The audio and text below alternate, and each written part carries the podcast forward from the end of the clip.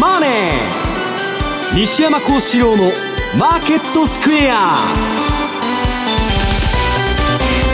こんにちは西山孝四郎と。こんにちは。皆さん昨日の地震大丈夫でしたでしょうか？マネースクエアの比嘉宏と。こんにちはアシスタントの若林理香です。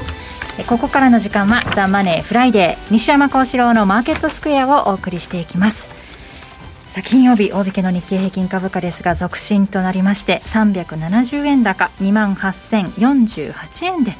えー、大引けを迎えたということですが西山さん一時はねどうなるかと思うくらい下げてましたが8連まあ8連続安してちょっとまあ立ち直ってきたと、はい、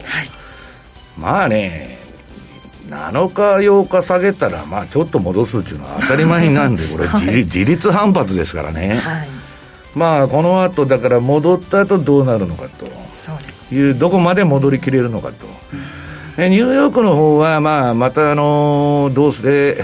流動性ふっかけて上がるだろうということで、まあ、行ってこいみたいになってるんですけど、えー、まあ、それに比べて日本が弱いんでね、はい。えー、岸田さんがどうのこうのっていう話になってるんですけど、まあ、私はあんまり興味ないんですけど、今日まあそれをちょっとね、はい、日本の方政権変わってどうなんだっていうようなことをやってくださいということなんで、ちょっとそれを取り上げたいと思ってるんですけどね。後半でも、えー、そのあたり伺っていこう。前半ですね。コロナ増税がやってくるというテーマでここはお伺いしようと思っていますそして比嘉さん為替の方ですがえー、ドル円が現在111円の9091あたりでの推移となっていてじりじり112円に近づいてきたという感じがしますが。そうですね、まあ後でもちょっとお話ししようかと思ってましたけど確かにドルが強いと、はい、まあうんちょっとまあ、あのー、今週くすぶってた問題例えば政府の連邦債務上限問題どうなの？というのもちょっとちょっとだけ先延ばしとかあるいはまあ中国不動産のね相変わらず利払いが行われなかったドル建てはみたいな話もあってどうなるんだ、でもまあ国慶節で、はい、えーと、今日からようやく戻ってきたというところで、見ててもまあまあ、えーと、今日上海は小幅プラスぐらいですか、すね、ハンセンもそこまで下げてないと。えーいうところなんで、あとちょっと、えーと、ドルが買われてるというよりも、ユーロドルなんか見てると、ユーロが売られてる、その反動もちょっとこうドルの今のこの値位置に影響してるのかなというふうには思うんですが、まあ、ちょっとここからじゃあ上、うん、どうなんだろう。あの私はある一つの条件が揃ってそこから上っていうのは思ってる部分があるんですが、はい。まあ、それは株高と金利高が同居できるのかどうかっていうところが一つ肝になってくるのかなというふうに思ってるので、はい、まあ、今またここまで、まあ、来てますと。で、まあ、また今日の雇用統計がじゃあ悪かったらということを考えると一旦また尻すぼみになるのかななんていうふうには思い描いてる部分なんですけどね。ね雇用統計、まあ、いいんじゃないかという期待もかかっているようなえー、情報もありますけれどもどうなるのか今晩注目されますね、えそのあたり、えー、伺っていこうと思いますさあこの放送、えー、この番組 YouTube でも同時配信中です。資料もご覧いただきながらお楽しみください。動画については番組ホームページの方にございます。そして投資についての質問なども随時受付しております。ホームページのコメント欄からお願いします。ザ・マネーはリスナーの皆さんの投資を応援していきます。この後4時までお付き合いください。この番組はマネースクエアの提供でお送りします。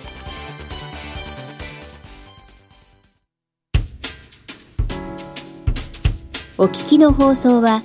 ラジオ日経です。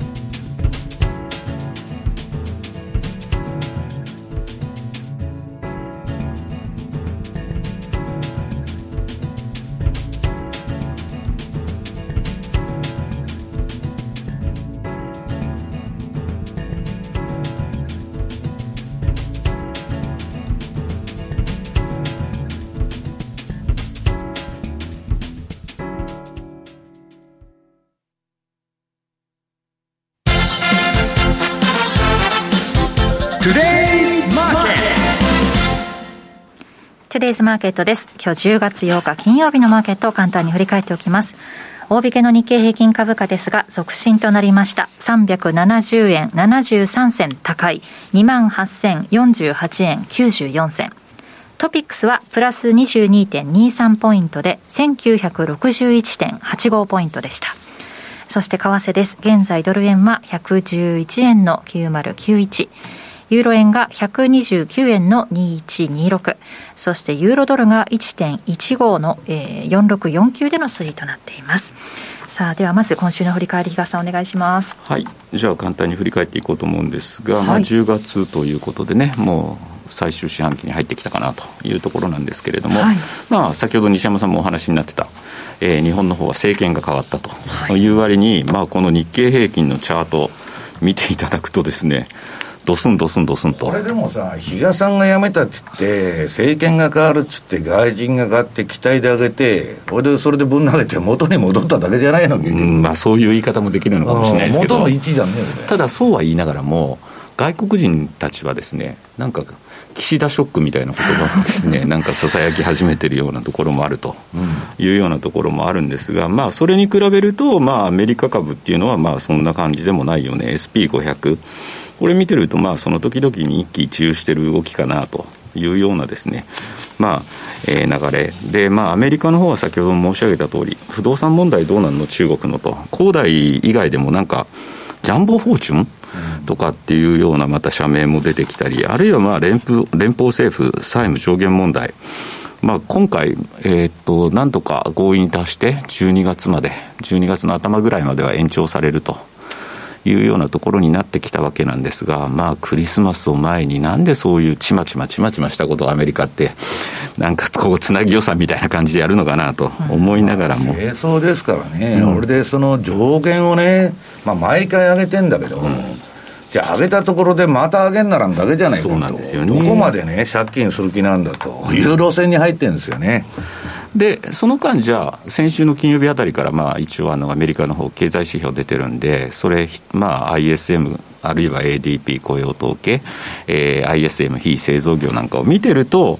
これは非常にですね、予想を上回る数字がずっと続いてるよねというところから、まあ、アメリカの10年債を見てても、まあ、また1.57、58、59とか、そういった水準までですね、金利はしっかりと。いうようなですね、まあ、動きになってる。で、まあ、じゃあドル円はというと、まあ、また112円を伺うというようなですね、感じで、かなりまた、ちょっとこれ、買いトレンドが冷やしなんかでは出始めてるよねって思うようなですね、かなり強い相場ではあるんですが、まあ、先ほど申し上げた通り、やっぱりここから112円台定着、そしてその上でまたレンジを形成するとかっていうことになるには、私は株高と金利高の同居、これが一つ条件になってくるのかななんて思いながら、えーとまあ、見てますと。であと今週ちょっと一つトピックとして挙げられるのは、まあ、ニュージーランドが利上げを行いましたと、はい、いうことになろうかと思います、えー、今回の利上げ実に7年3か月ぶりと、いうところでですね。もやってなかったんだ。まあ、そりゃそうだよねリ。リーマンショックの後12年ずっとあれなんだからね。そう、それで、まあ、ぜ今回出てきた RBNZ の声明文、これを見てると、やっぱりですね、まあ、今回0.25上げました。で、この後も、まあ、来年2月ぐらいまでは、ちょっとこう上げていく。で、えー、2023年半ばぐらいとかまでには1.5ぐらいまでいくんじゃないのというような、で相変わらず声明文を見てると、まあまあ、これまでの流れを踏襲してる、一方で、まあ、オーストラリアの政策決定会合もありましたけど、そこはスタンス変わらず、2024年まではやっぱりなかなかできない、その利上げをする条件は整わないねと。いうような感じでですね、まあ相変わらずこの違いというのは出てきてはいるんですけれども、ただ、えー、ある程度これもう予想されてたと言ってしまえばそれまでずっとその前から織り込んでてだからこそニュージーランドドル買いが OG9 位なんかでは進んでたよねと。いうようなところ。で、西山さんなんかもお話になってた OG9 位のこの週足ですよね。これがかなり移動平均線近辺まで、まあ、戻るような動きになってきたので、まあ、こっち、ここでもですね、えー、これまでの売りのトレンドっていうのはもう本当に終わっちゃったんだろうなという気がしてますと。で、まあ、相変わらずちょっと更新してきましたけど、オーストラリアとニュージーランドの2年債の金利差、それと OG9 位のレート、これを、まあ、チャートにしたのを更新してきたわけですが、やはりここに来てですね、オーストラリアの金利もちょっと2年のものって上がってきてるんですよ。で、それに対してニュージーの金利、まあこれまで、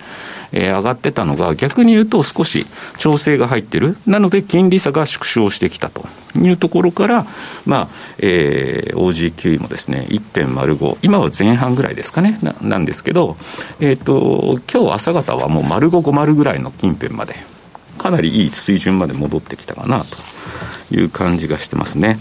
で、えー、まあ、えー、ニュージーランドドル。で、今回のですね、OG9、この下げの局面で、意外とお客さんと話してると、うん、実はですね、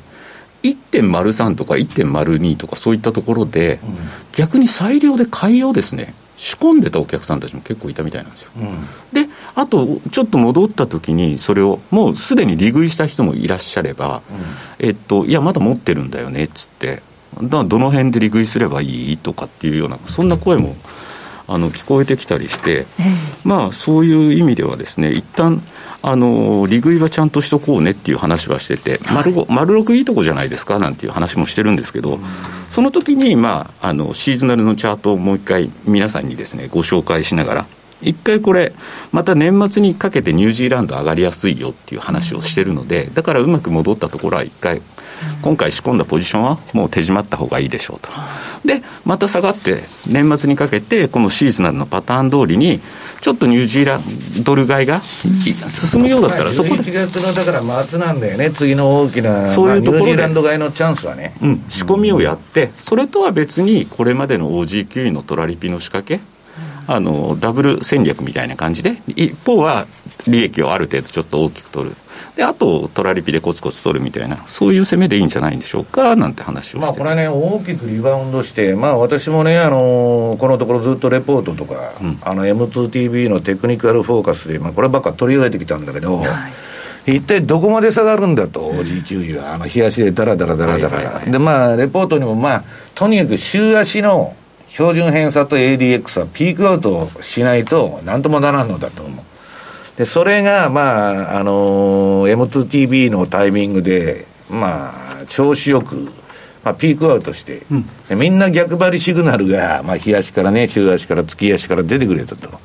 まあ、とりあえずだから止まったっていう感じなんだけど、うん、まあ、日嘉さん言われるようにあんまりよくしないで、まあ、一旦ね、まあ後でチャート見せますけど、そこそこまあいいとこまでは戻ったという形になってると。でまたね、じゃあ、このシーズナルのパターンって、去年どうだったのというところもちょっと確認してみようと思って、OG 乳児の冷やしのチャートで、四角で囲ったところが10月から12月、去年のですよ、10月から12月末までのこの OG 9位のところを囲ってるわけなんですが、12月、11月末から12月の頭ぐらいにかけて、こうやってニュージーランド買いが進んでたと。でその後まあ戻ってるよねというところもあるので、まあ、そういう意味ではですね、あの先ほど申し上げた、まあ、あの今回ポジションとして裁量で仕込んだものっていうのはある一定のところできちっと利食いをしておくっていうのは。オージーとニュージニュージーランドのねシーズナリーって全然違うんですよ。似てるようで、うん、同じ南半球通貨なのに。ニュージーの方がよりしっかり出てますね。そうニュージーはもう右肩上が。りで割とね、その9月から行くんだけどまあ、王子が振りまくりみたいな感じですからね。だから、えっと、今回、まあ、えっと、オーストラリア、あニュージーランドの利上げがあったという話を先ほどしましたけど、はい、次回の利上げ、えーと、政策決定会合って11月24なんですよ、これがまた、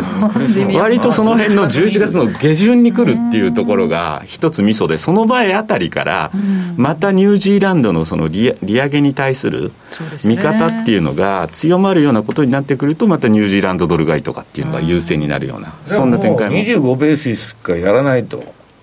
1回あたりの金利幅ですね、うん、だからもうしょぼくなっちゃってるじゃん、最初はなんか年2回やるとかね。うん0.5ずつやるとかね、えらく忙しいこと言ってたけどそういうところからすると、一旦ちょっと高波色は薄れたよねという言い方にはなるんですが、ただ、コンスタントにまだ利上げはできると。いうようなのが声明では盛り込まれてたという部分があるので、まあ一旦今回また、ある程度いいところまで戻ってるというところもあるので、また、えっと、ガラガラポンで、一から、じゃあ、その後どう織り込んでいくかっていうような動きになってくるようであれば、また、えー、ニュージー買いっていうのがいつあの進んでいってもというような流れもあるので、そこは機動的にですね、このシーズナルっていうのを一つ参考にしてみるのもいいんじゃないかなというふうには思ってるところです。物価の指標なんかも見ながらね、はい、とインフレの、えー、加速するのかどうか、利上げ、追加利上げがあるのかどうかという、また来月の末あたりにも動きがあるのかどうか注目したいと思います。そして西山さんの方からは、今回はコロナ増税がやってくるというテーマですが、はいええ、いや、コロナ増税がやってくるって、当然ね、はい、まあ、どこも MMT 経済とか言われて給付で、で日本は一番ばらまきが、はい、そういう意味でやってない。うん、そうですね。あの、90年から金ばらまきすぎてですね、はい、もうすでに、えー、ばらまきすぎて、まあ、その分しょぼくなってると。とは言いながら、もうその、どこも予算がね、えー、あれで増税ばっかりの話は、もう保険料も上がりますし、厚労省もね、もう上げるって言っとるんですよ。はい、で、まあ、金使ったらね、財源どうするんだっていう話に当然なるわけ。だけど、今世界的に臨転機回してすりゃただじゃないかと、どんどんやれやと、いうことで来たんだけど、はい、まあ、この岸田さんはですね、まあ、どっちか言うと、まあ、財務省のまあ、あの意向を組むような形の人だから、当然財務省としてはですね、増税ということを言うわけです。予算がないと、えー、大変だと。あの、要するに、その、ばらまくのはいいけど、とらその分取るぞっていう話なんですよ。当然役人としてはそういう発想になるわけです。で、まあ、あの、岸田さんに乗ってる人は、まあ、経産省もね、結局乗ってるんで、まあ、菅さんをね、蹴飛ばしてね、あんな二酸化炭素ゼロとか言っとるやつはけしからんと。で、まあ、首をすげ替えたと。で、まあ、それのミックスしたような感じの内閣ができたんだと。で、私はね、まあ、岸田さんって何と、なんか新しい日本型資本主義とかね、新自由主義からの脱却と、これはアベノミクス路線をやめるのかと。はいで、そこら辺はね、玉虫色なんですよ。まあ、何するかよくわからないけど、はい、基本的にはね、日本っていうのはアメリカというね、親会社がおって、子会社の社長なわけですから、何やろうとしてもその範疇の中で独自性を出すと。であんまりね、岸田さんも独自性出すと、日本の首相っていうのはね、どういうことでクビになるかというと、財務省の意にそぐわない人。で、もう一つはアメリカ大使館の意にそぐわんやつは短命なんですよ。まあだからそこら辺を考えてね、まあどういうふうな政策をされるのか分かりませんけど、はい、この資料のですね、うんと、1ページ。これもね、コロナでばらまいた分、もう間違いなく回収に動くんです。それが役人の発想なんですよ。はい、で、私はそれに反対しても減税しなきゃダメだと。ね、日本は、えー、っと、30年間世帯所得が400万で、はい、ずっと変わってないと。で、可処分所得がないから消費もできないわね。えー、株も買う金がないというふうになってるわけですよ。で、そういう中で減税しなきゃいけないのに、これは増税かいと。で、給料上がってないのに増税されたらですよ。さらに可処分所得が減ると。で、株は上がらんだろうという話になってくるわけです。ただ、まあ、要するにこの、えっと、岸田派の山本さんですか、まあ、金融所得課税を20%から25%と。で、まあ、格差を是正すると。で、まあ、もうコロナ対策真水で30兆以上やってんだから十分だろうと。これ以上ね、金をばらまく必要がないって言ってるわけです。そうすると。それでも、なんか最初やるとかやらないとか、数十兆円規模の。いや、だからそれはね、うんこの人が言ってるのは、格差を是正しますと、金持ちとか株で儲けとるやつから金取ったらいいんだと、あるんだからと、あるとこから取るわけよ。要するに、酒とかタバコだとか中毒性のものにいくら値上げしても、買うから、うん、そういうのは、まあ、取りやすいとこから取るっていうのはね、役人的発想の そのいろはなんですよ。それで、とにかく、えー、中間層が、をもっと拡大しないと、資本主義っていうのはやっていけなくなるということで、まあ、割と貧困層にお金をまいて、金持ちから取ろうというね、まあ、あの、バイデンみたいな、まあ、どっちか言ったら社会主義寄りの政策だと、これは。そうすると、えー、金というのはですね、大きな政府っていうのは嫌いますから、あの、マネーはね、えー、なるべく小さな政府がいいんだと。で、純粋資本主義がいいという考え方ですから、これは社会主義色が出てくると、まあ嫌気されると。で、うんと、次のこれ3ページになるのかな？資料の。2ページあ、2ページか。2ページが今の話だ。で、3ページが、えー、っと、これね、文、えー、っと、文藝春秋に、財務次官がですよ、寄稿したと。こんなことはね、今までないと。要するに、財務次官が在任中に、政策論にね、言及するのは異例の事態なんだと。何言っとるかって言ったら、ばらまき的な政策議論、論議を批判と。要するにもう、あの、ないそれは触れませんよと。役人が言っとるわけですよ。だから、外人から見たらね、これ日本は金ばらまけんなという話になっちゃってるわけです。で、私はね、ばらまいたところで、30年間ばらまいて、日本で、あのー、量的緩和から何からゼロ金利からマイナス金利からやって、何にも株も上がってないし、景気も良くなってないし、給料も上がってないでも答えが出とるわけですよ。だからばらまきなんかやってたって意味がないと MMT だなんだかんだで印刷してばらまけて言っとんだけど、そんなことしたって意味がないということを、まあこれツイートしとるんですけどね。要するに金をばらまくより減税をやって消費を刺激しないとダメなんだと。で、消費が出れば企業利益も増えて税収も増えると。こういう好循環に持っていかなきゃダメなんだけど、はい、まあ金ばらまくだけでですね、で、一方で増税やって、何にもどうしようもないと、俺は政治家がね、30年間何しとったんだっていう話ですよ。30年間給料が上がってない国なんか、冷やさんないんですから。だからもうすでに答えは出てんのにまた増税かいと。それは嫌気するに決まってるだろうという話なんですけど、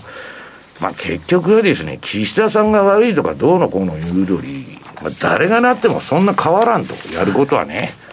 まあ、あの、大法律令の時代から役人がちゃんと管理してますんで、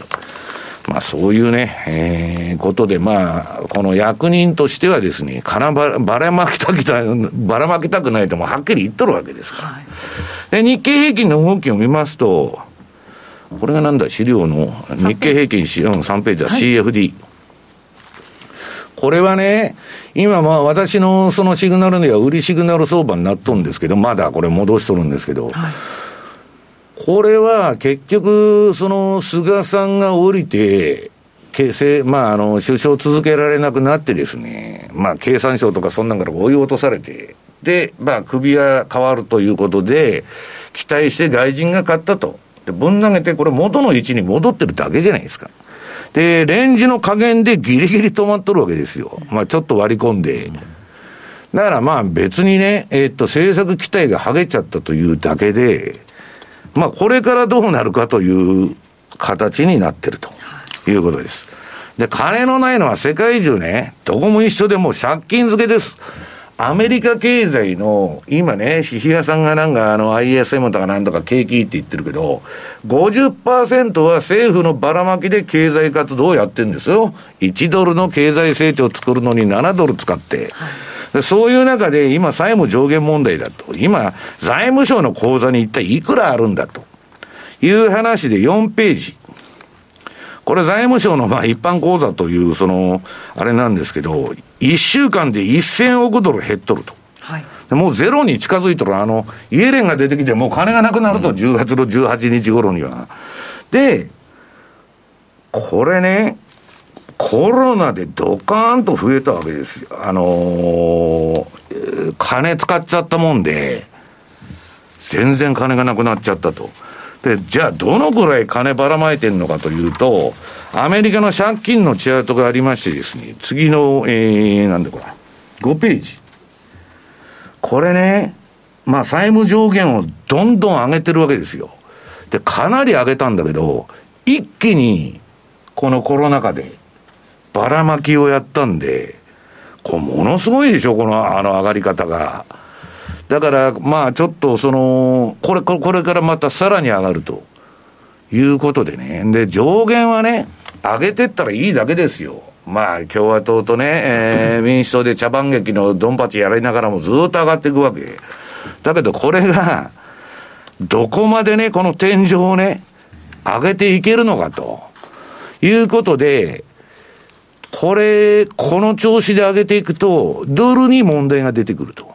要するにこんな借金だらけのね、危ないね、えー、ベネズエラみたいな政策をやっとるじゃないかというね、えー、ことになってくるわけです。で、まあ、あのー、みんなが心配してるのは我々運用者が。次の6ページ。運用者にとってはね、あのー、結局、やりにくい相場で、まあ下がらないんですよ。もう、ジャブジャブのこの流動性で、ちょっと押し目があったら買われると。そういう相場をやっとんだけど、すべてが高いと。こんなもん、こんな高いとこ買ってリグえるんかいと。いう問題が一つ。あともう一つ大きいのはね、コロナウイルスが収束してきたと。これが一番やばいわけです。で、あのー、なんだっけ、コロナ禍の債務膨張ね、今日 IMF が減らせと、削減しろとばらまき金を言っとるんですよ。だけど、運用者にとってはですね、コロナが永久に続いてほしいわけ。それ7ページ次の。これもね、ツイッターにツイートしたんだけど、国家管理相場でしょ、今。政府が値段つけてやっとんですよ。もう何から何まで国家管理で国の介入で株式市場も債券市場も全部動いてると国有化されてるんですから。その中で、景気が回復したり GDP が上がると、まずいと。はい、もっと不景気で、もっとコロナが流行ってくれないと困るんですよ、運用者は。ね、永遠にコロナが続いてくれて、永遠に金融緩和と財政出動が続かないと、この相場は止まったら終わりなんですよ。あの、マグロとかあの、魚が泳いどるのと一緒で。だから、えー、っと、金融緩和とコロナっていうのはセットになってるんです。だからなかなか終わらない。あの、次々変異種が出てきてね。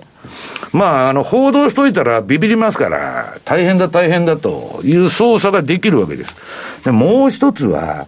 今コロナっていうのはね、政策の中ではもう、あの、出がらしになってて、そろそろね、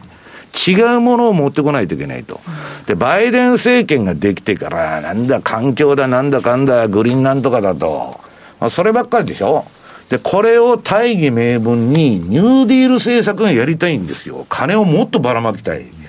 だから、これはね、MMT 政策とセットでやっていくんだっつって、その、アメリカの民主党の進歩派、ね、急進左派のオカシオ・コルテスがはっきり発言しとるんですよ。そうすると、バイデンとしてはもっと来年の中間選挙まで金をばらまきたいと。だから金利なんか上げてる場合じゃねえという事態がね、えー、今来てるんだけど、はい、そこで中央銀行が今困っちゃうのは、金利上がってきた、急に。はい、ね、30年から10年から全部上がってきて、で、エネルギー価格ですよ。これね、えー、っと、8ページ。まあ私、あの、今週のメルガンマガでデフレかインフレかという、あの、特集をやったんですけど、はい、えっと、この、キャシーウッドなんかは、えー、インフレなんかなりようがないと。この人はハイテク株の女王ですから、金利が上がるとハイテク株下がっちゃうから、ポジショントークもあるんだけど、この人はこの人でね、理路整然とで、なんでデフレになるかを説明してる。なかなか立派な人なんですよ。で、理路整然と儲けて、理路整然と損するタイプ。こういうのは、えー、ファンドから好かれるんです、こういう運用者。まあ、この人はトップですけどね。非常に頭が切れる、あの、話がうまいんです。で、えっと、今度はインフレになるっていう人もいて、はい、それはね、原油が足りんだとかなんだとか、ツケが回ってきとるっていうのはね、政府から助成金もらって、それで利益があるんで、設備投資もしなければ生産もしないんですよ。社会主義っていうのはそういう世の中なんだ。だただで金入ってくるのにね、日野さん、その石油の新しいプラント作るだとかなんだと、そんなことやらないわけ。だから、まあ結局のところ、その、物の値段が上がっちゃうということになっちゃうね。MMT やるとそうなるんですよ。ただほど高いものはないと。で、結局はね、今までは、あのー、このリーマンショック後の中央銀行のその流動性供給の中であらゆる危機を封じ込めていった。もうジャブジャブにして。だけど、ジャブジャブにできる条件が、あって、それはインフレであったらいけないわけです。常に金利が低くて、インフレになってないっつんで、いくらでも臨転機回せるんだけど、物価が上がってきてね、金利は、あの、締めなきゃいけないという状況に今追い込まれてる。だからパウエルはインフレは一時的だと呪文のように言い続けてるわけですよ。だけど、この前議会のね、証言の時に突っ込まれて、お前インフレ一時的だって言ってるけど、嘘言うなと。インフレじゃないかって言ったら、はい、そうですって言ったんですよ。だ本音がちらっと出ちゃったとあら、まあ、そんなことで。うん。だから中央銀行が追い込まれてる。インフレになったら中央銀行バブルはもう終わりじゃないですか。何もできないんですから。あの、利下げもできない、量的緩和もできない。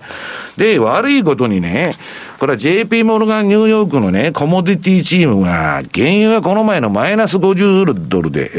えー、資料の9ページ、もう、そこ打った言うとるんですよ。12年間の下げ相場に終止を打って、これから上がるしかねえと。これは中央銀行えらいこっちゃと。いうことになってるわけです。で、マネースケアさんでも、えー、原油とか、これ原油でね。やってる。金金と原油が始まって金と原油だ。CFD の。始まっておりましてですね、金は、えー、資料の10ページ。ゴールドはね、非常にトレンドフォローという意味では難しい相場なんだけど、原油はね、これチャートの赤いとこずっと買い持ち、黄色いとこ売り持ちでしょ。もうトレンドが何発も出るんですよ。歴史的にすごく怖いんだけど、原油の値動きって振るから。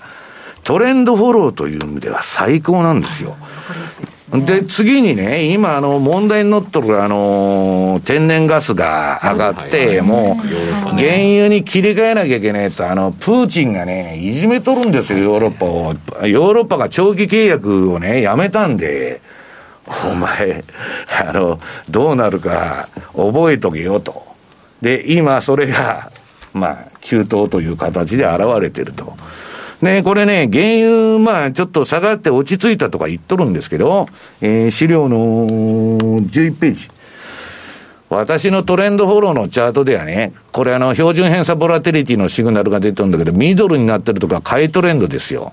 だから天然ガスの買いトレンド相場終わったんだけど、あとはまだトレンド、えー、っと、ニューヨーク、WTI ですね、ニューヨーク原油の先物、えー、イギリスの北海ブレントの先物、買いトレンドのままじゃないかと。で、その下のね、えー、メガトレンドフォローのシグナルは真っ赤っかですから、これはまだね、エネルギー価格が落ち着いたなんていうようなことは、全然言いにくい。この標準偏差と ADX がこれラインが出てるんですけど、それが垂れてこないと。あの OG9 位と一緒で。トレンドがピークアウトしたとは言えないと。いうことです。で、ちょっとね、私はね、嫌な感じがしとるのは、この流動性をもってしたら、まだ長期金利1.5ぐらいだから、まだいくらでも臨転機回して、追加緩和でも何でもアメリカできるんだけど、はい、現象としてですよ、これ12ページのね、景気の循環と株式市場の循環で、これはリーマンショックの前からの景気循環と、で、リーマンショックであの、金融資本主義が崩壊して、ドーンと株が下がっていく中での循環で、当然株の方が景気のピークより早くピークを迎える。先見性がありますから、で、株のトップがこれ先に来て、その後景気のピークがあの黒いとこで、白丸が株のトップ。で、景気のピークが黒丸でしょ、はい、で、その景気が上がっていく過程、下がっていく過程で何が買われとるかというのを番号で、どういうセクターが買われたかというのを示してるんですけど、この株の天井近くになると買われるのが、エネルギー株とかね、貴金属株なんですよ。これ今エネルギー株とかね、こういう原油高とかそういうのを迎え取るってことは、これトップに近い可能性がある。トップだとは言わないけど。はい、まあだから、そこら辺にちょっと注意が必要かなという気がしとるんですけどね。うんはい、以上、トゥデイズマーケットでした。マネースクエア昨年秋に導入した通貨ペア、5ドルニュージーランドドル、通称 OG9 位。それから10ヶ月。今やトラリピをご利用中のお客様の2人に1人は OG9 位を選択していただけるほど、たくさんのお客様の資産運用を支えるようになりました。マネースクエアでは、そんな OG9 位の実績と、そのトラリピ戦略を簡単に注文できるコーナーをまとめた特設ページをご用意しました。タイトルはズバリ。今、5ドルニュージーランドドルがすごい。まだ OG9 位のトラリピ運用未経験という方。マネースクエアの口座をお持ちでないという方。この機会にぜひ OG9 位の特設ページをご覧いただき、お取引スタートをご検討ください。また、すでに OG9 位でトラリピ運用中の方、期間限定で OG9 位に特化したお友達紹介プログラムも開催しております。通常のお友達紹介プログラムと合わせてご参加いただけますので、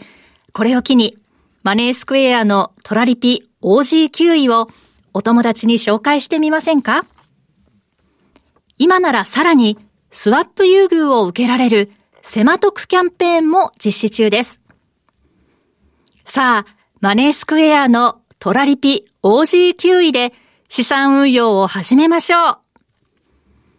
マネースクエアではこれからもザ・マネー西山幸四郎のマーケットスクエアを通して投資家の皆様を応援いたします。毎日が財産になる株式会社マネースクエア金融商品取引業関東財務局長金賞番号第2797号。当社の取扱い商品は、投資元本以上の損失が生じる恐れがあります。契約締結前交付書面をよくご理解された上でお取引ください。お聞きの放送は、ラジオ日経です。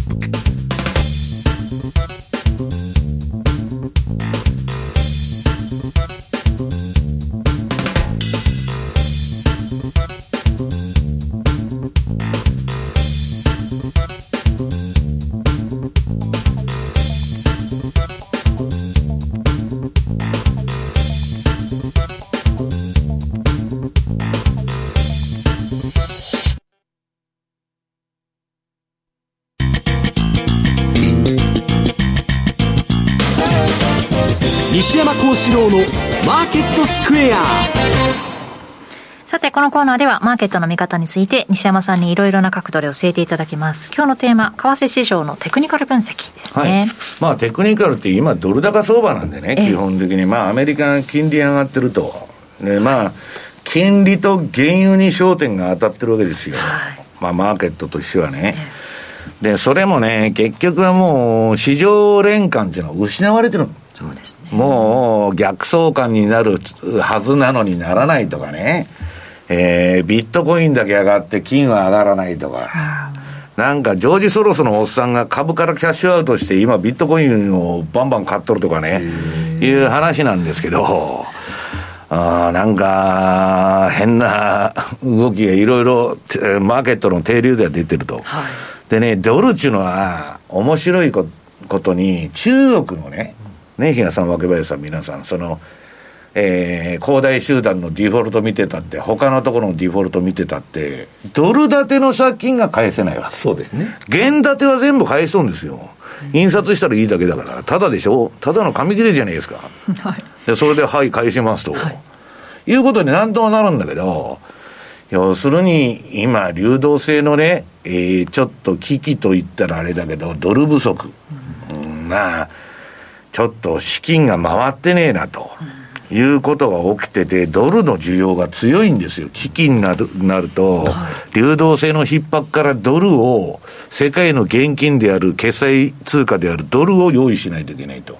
で、用意できないから、全部潰れとんですあの、中国の今のドル建てのね、利払いできませんとか、償還できませんと。で、その中で当然、為替市場の、えー、代表、代表する通貨、まあ、ほぼドルインデックスと同じ動きのユーロドル。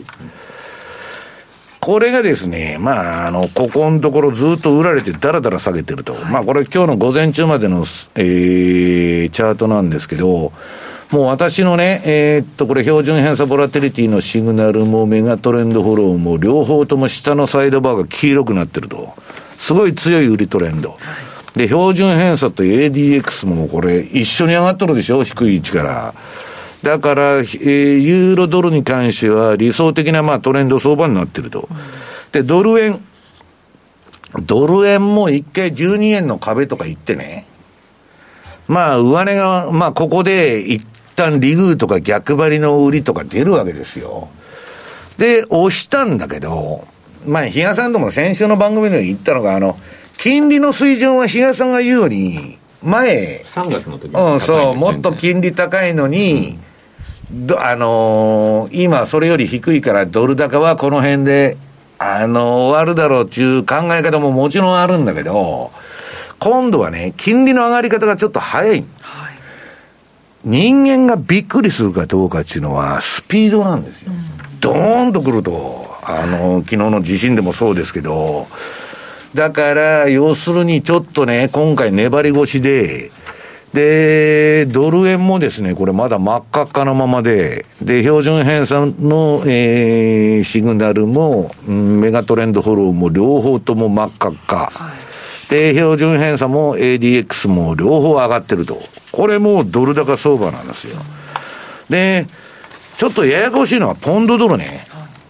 まあ、こいつはまあ、なんで上がってるのかわからないんだけど、まあ、ドル高にしては、えらいポンド戻してきとると、これはまあ、一応、北海油田持ってますんで、うん、そうですね。まあ、そういう面とかね、あとまあ、コロナの収束が早いとかね、まあ、いろいろ言われてんのは、もうコロナ対策打ち切ってますからね。で、まあ、ちょっと金融政策の方も出口に出るんじゃないかみたいな思惑もあって、で、ユーロはね、出れないという話になってそう、だからユーロが結局弱いだけなんですよね、そう。いう意味からいや、ユーロが弱いっていうか、むしろ、だからポンドが頑張りすぎとるという気がするんですよね、この全面ドル高相場の中では。だから標準偏差の、えー、売りシグナルが消えちゃって、メガトレンドフォローだけの今、相場になって、あの売りシグナル相場になってる。ユーロポンドなんかこんなチャートですからね、うん、今ね、ユーロがだから、まあこれね、そこまでの、まあ、あのー、温度差があるのかどうか知らないけど、イギリスは例のガソリンスタンド騒ぎで、で、あの、ブレイクジットやっちゃったんで、トラックの運転手がいないとかね。そうらしいですね。要するに、欧州は自由に行き来できたのに、離脱しちゃったんで、いろんなね、えー、ことが回らなくなってきてる。まあ、そういう意味もあってね、まあ、ちょっと、あの、ポンドだけは異様な動きをしてると。で、次はね、まあ、クロス円相場。ニュージーランドドルの冷やしなんですけど、これはね、もう標準偏差も ADX も垂れてて、完全な調整相場で、じゃあ調整のフォーメーションはどういうふうになってるかって言ったら三角持ち合い。これ、この標準偏差と云々が今度上がってくるときに、上がるか下がるかはっきりします。だから今もこれ待ちの姿勢なんですよ。一応メガトレンドフォローのシグナルでは、買いになってて赤になってますけどね、チャート。で、これまあさっきの比嘉さんも言ってたけど、あの、この青のベターと塗ってた、塗ってる期間がですね、えー、前年4月末から10月末までの期間ですから、それが終わっちゃってるわけですよ。今この青の画面から黒に入って。で、今度10月の末までは、そもそもそんな強くない時期なんで、こんな株と一緒ですから、クロス円なんで。はいだから、まあ、さっき言ったようにね、私はまあ、あのー、どういうんですか、この通貨が上がるのは12月ですから、12月の1か月でみんな勝負するわけですから、まあ、それまでのおしめを拾うとかいうのも当然ありなんですけど、まあ、今そんな感じかなと。で、マネースクエアさんにとっては、まあ、あの、朗報というかですね、この17ページ。まあ、この、ニュージー、5ドルニュージードルのチャートで、まあ、もともとこれはね、トレンドが出にくい通貨なんですよ。同じ南半球の同じ兄弟みたいな国ですから。だから横ばいのこの相場が週足でもギザギザギザギザ続いてるんですけど、一応このところの下げはきつくて、この黄色く売りトレンドになってガーッと下げてきてる。で、この週足でですね、トレンドがピークアウトしないとダメなんだと。言ってたんですけど、下のね、ADX 標準偏差、ADXR、全部うつむいてきたと。で、逆張りシグナルが週足でもね、えー、に、えー、っと、先週か。先週買いシグナルが点滅して。はい、今、ガーンと戻ってるんで、これが移動平均ぐらいまでは、これまあ49週の移動平均なんだけど、戻るだろうと。はい、で、まあそ、今そこに近づいてると。ただ、次の日足の方はね、これ ATAR チャンネルで言うと、まあ、おおむねこの上下白いバンドで、推移しとるんで、うん、まあそこそこいいとこまで戻ったなと。はい、ということは、比嘉さんじゃないけど、まあ一旦リグっといても罰は当たらんだろうという話になるわけですね。以上、FX マーケットスクエアでした。お聞きの放送は、ラジオ日経です。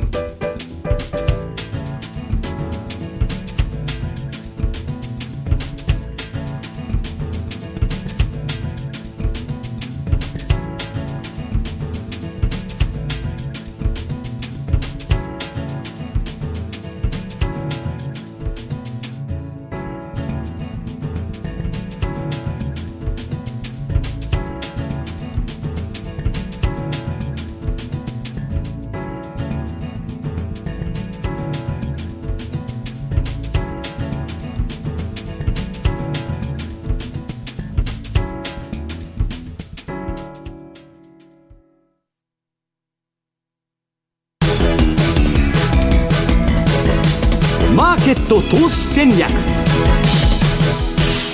さて、来週に向けての投資戦略、比嘉さん、何にしましょうか？はい、まずその前に、今晩の雇用統計ですね、はい、まあ、アメリカの失業率は予想5.1、前回の5.2からまた少し下がると。で、NFP、非農業部門就業者数もプラス50万と。いう予想になってるんで、まあ、今週出てた ADP ですね、えー、見ると、まあ、いい数字だったねっていう言い方はできるんですけど、今、相関性っていうのがここにもないんですよ。ということを考えると、まあ、今、どちらかというと、マーケットのモメンタムは、いい数字が出る方向っていうのはある程度織り込んできているっていうのがここのところの動きでもあると思うので、はい、逆にそれをちょっと下回るような感じの数字がになった時の方が値動きとしては大きくなるんじゃないかなというふうに考えてます。で、先ほど西山さんの方からもお話があった原油価格ですね。で、ここの番組でもずっと言ってました。カナダドル円っていうのがなんかこれについてきてないんだよねというようなことを言ってました。カナダも今日失業率あります。で、今回、えー、失業率は予想で6.9%。まあ、そういう意味では、これ、前回7.1なんで、ここまた、ちょっとですね、えっ、ー、と、改善するというところが出るんだったら、この原油高というのもあるので、はい、カナダドル円はまた90トライに行くだろうというような感じで見てるので、うんまあ、なかなかね、これ、この番組でも取り上げてて、なかなかついてこないねという話を何度も何度もしてたんですが、ようやくここに来て日の目を見てるかなと、そんな感じで見てますね。まだ、だから90、ここは一つまた壁になってくるんだろうなと思ってます。綺麗なんです、綺麗なんです。はい。ということでね、原油価格とともにカナダドル、ちょっと注目したいと思います。